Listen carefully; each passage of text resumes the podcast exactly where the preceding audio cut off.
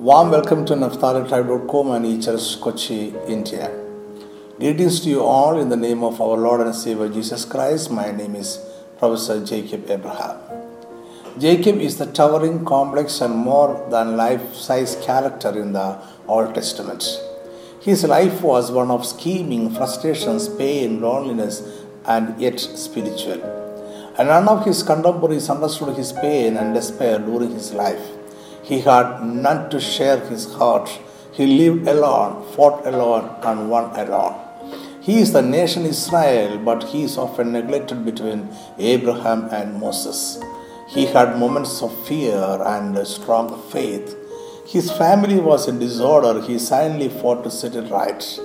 He was born in the promised land but sp- spent most of his life in foreign lands and died in a foreign land. Jacob was the son of Isaac and grandson of Abraham.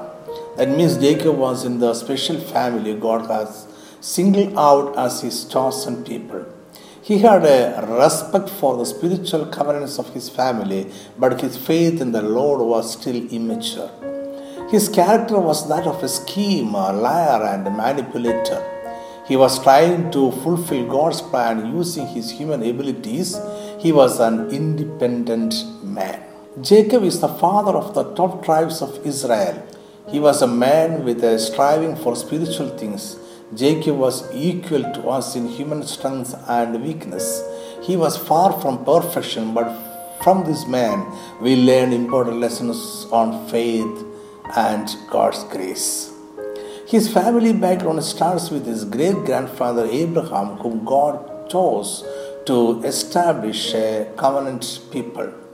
After Abraham died, his son Isaac lived in the land of Canaan, the promised land.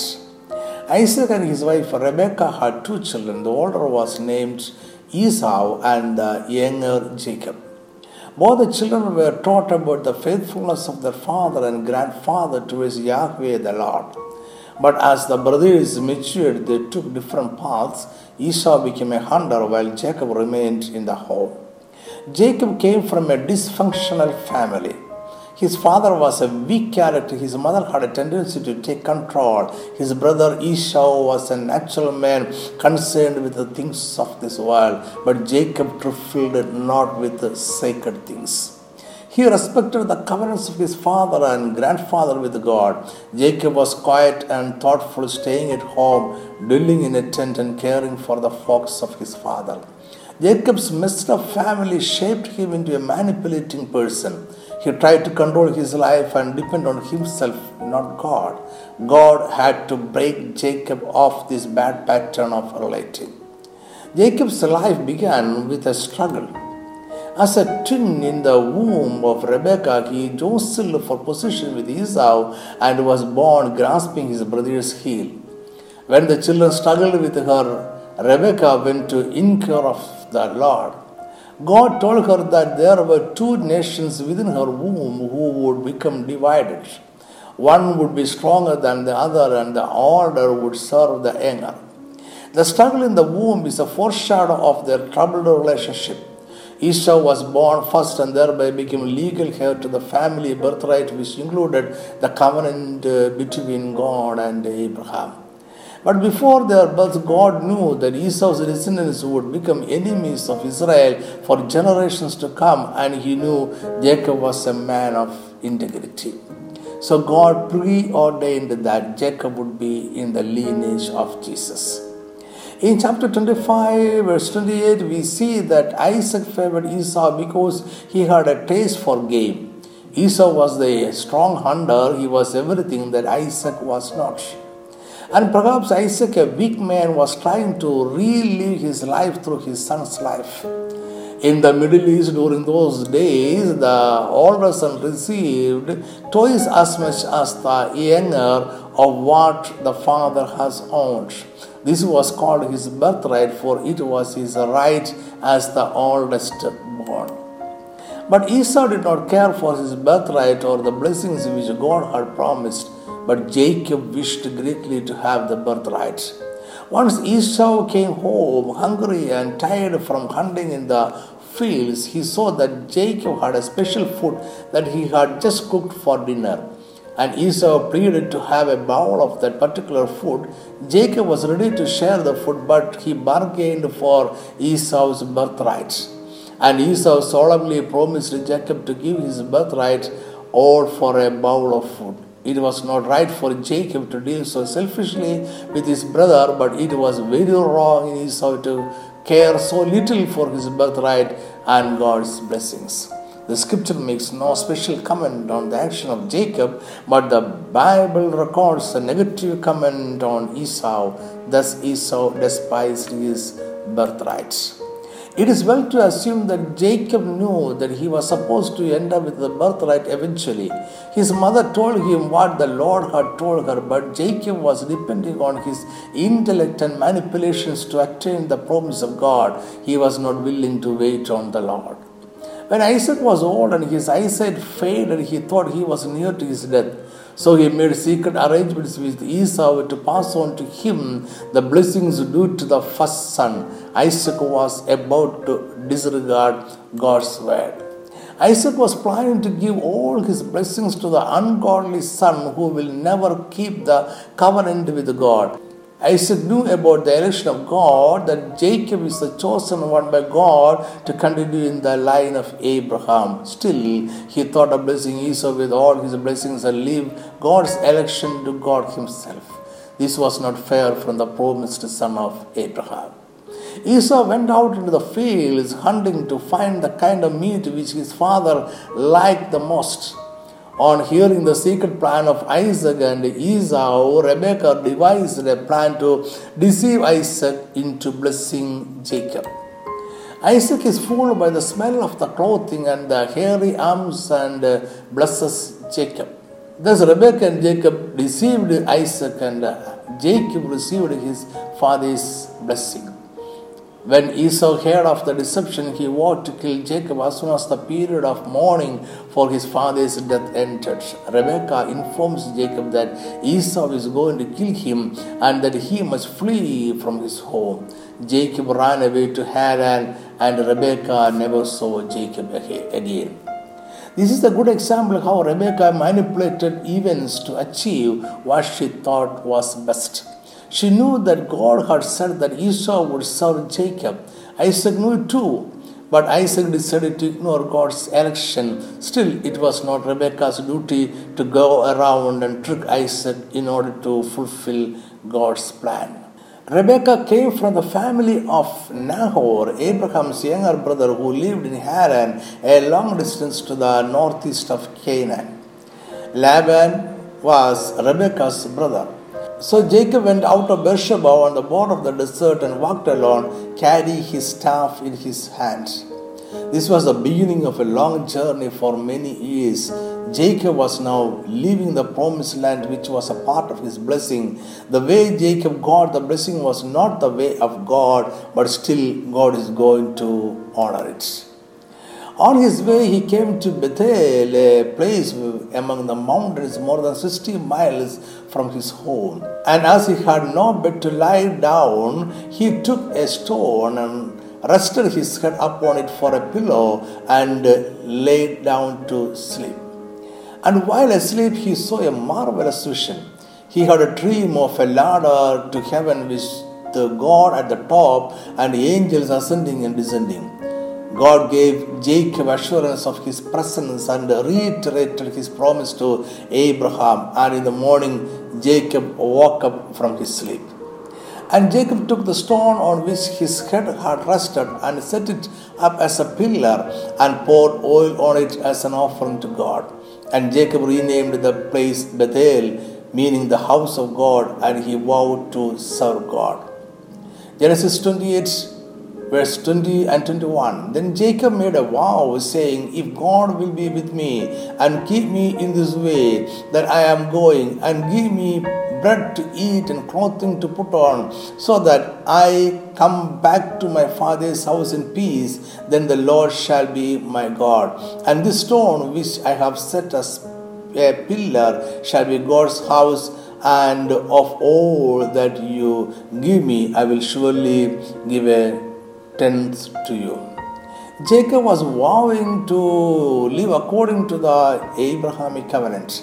The vision assured Jacob that in spite of all his cunning dealing with his brother and father, God still cares for him. God is watching over him and he is still in the plan. Jacob was in need of a heavenly vision. He had a love for his family and the promised land. But unfortunately, he was out of both of them. It was not a willing departure. Jacob lost his comfort zone. He was thrown out of it. After he left his home, he was always followed by loneliness, fear, uncertainty, frustration, and uh, despair. Jacob returned to his land after 20 years in Haran, but he was thrown out again to Egypt. The major part of his life was in foreign lands at the mercy of strange kings. At Haran, he met his uncle Laban, who later turned to his father in law. Laban was a manipulator too, a master in it. Jacob finally met someone who was as deceitful as he is.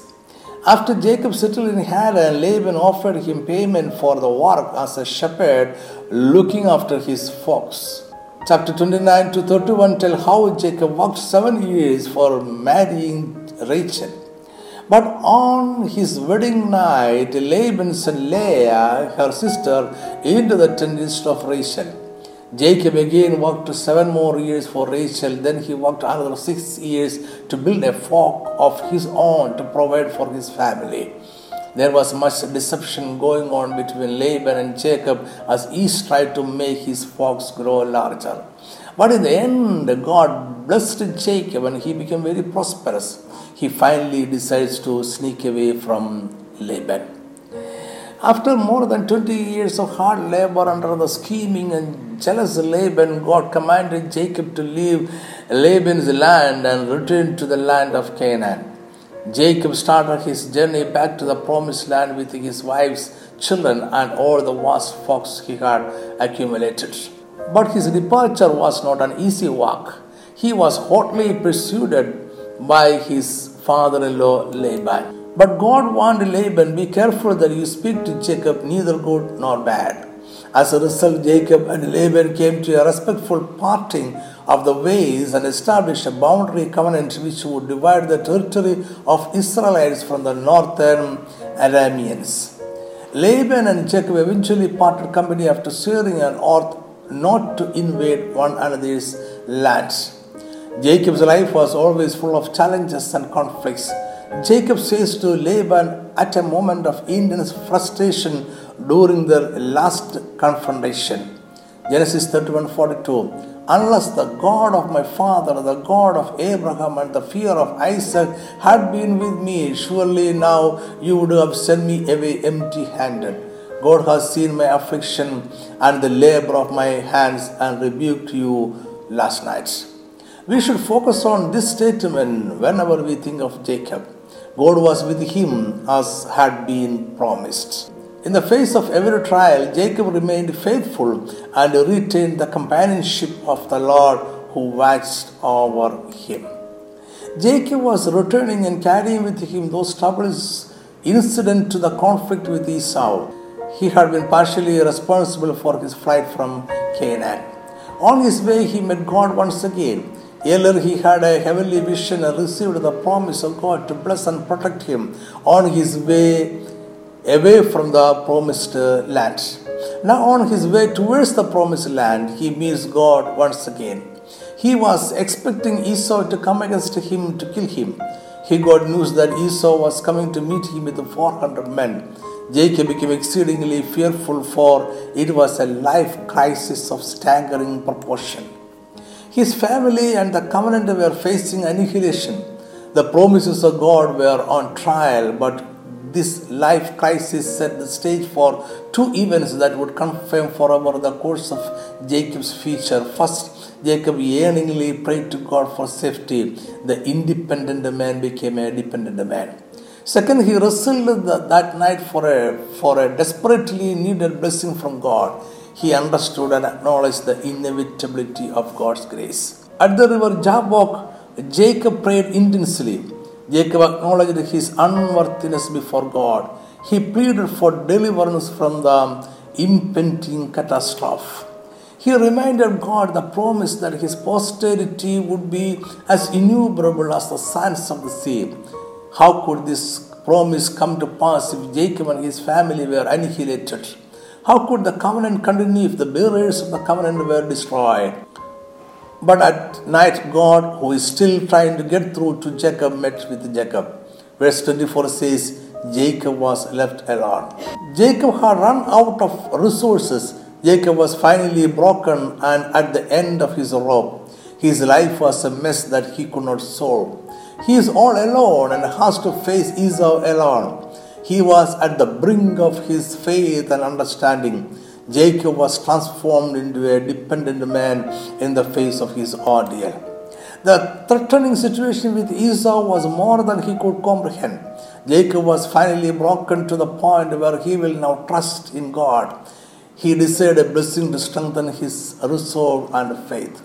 That night, Jacob was joined by a heavenly man who would wrestle with him all night. Jacob would not let the celestial being go until he blessed him.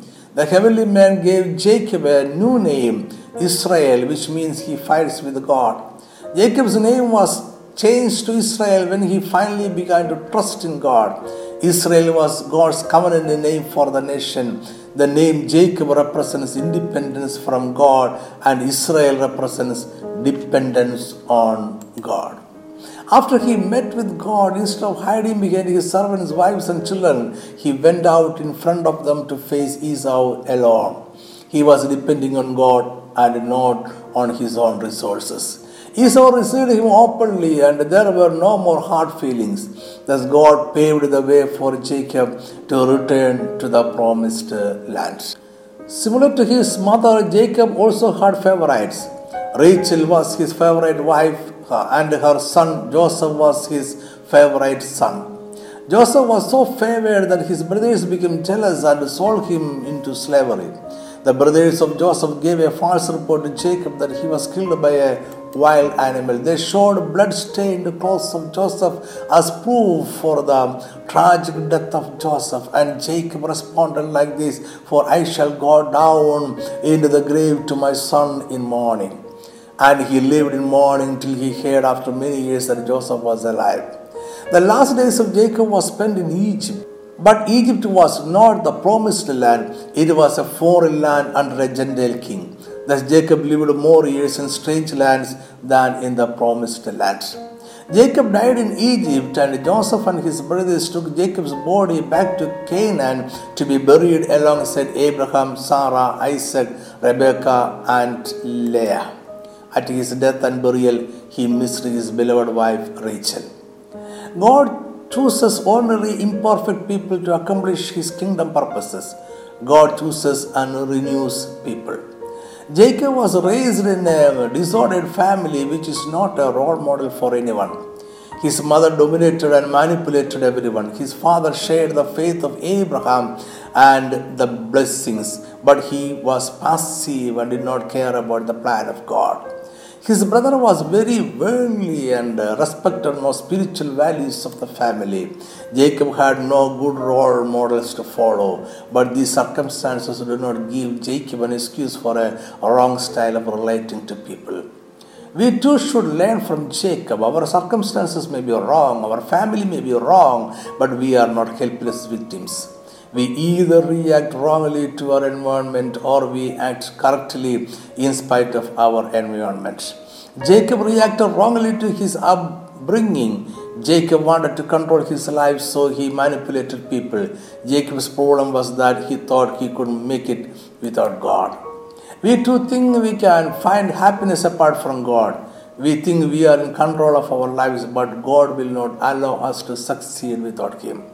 He will block our efforts to satisfy ourselves and lead us back to Him. We see how He did this with Jacob, and we can see how He does this to us. Let me cut short. Thanks for watching and listening this message. May God bless you abundantly. Amen.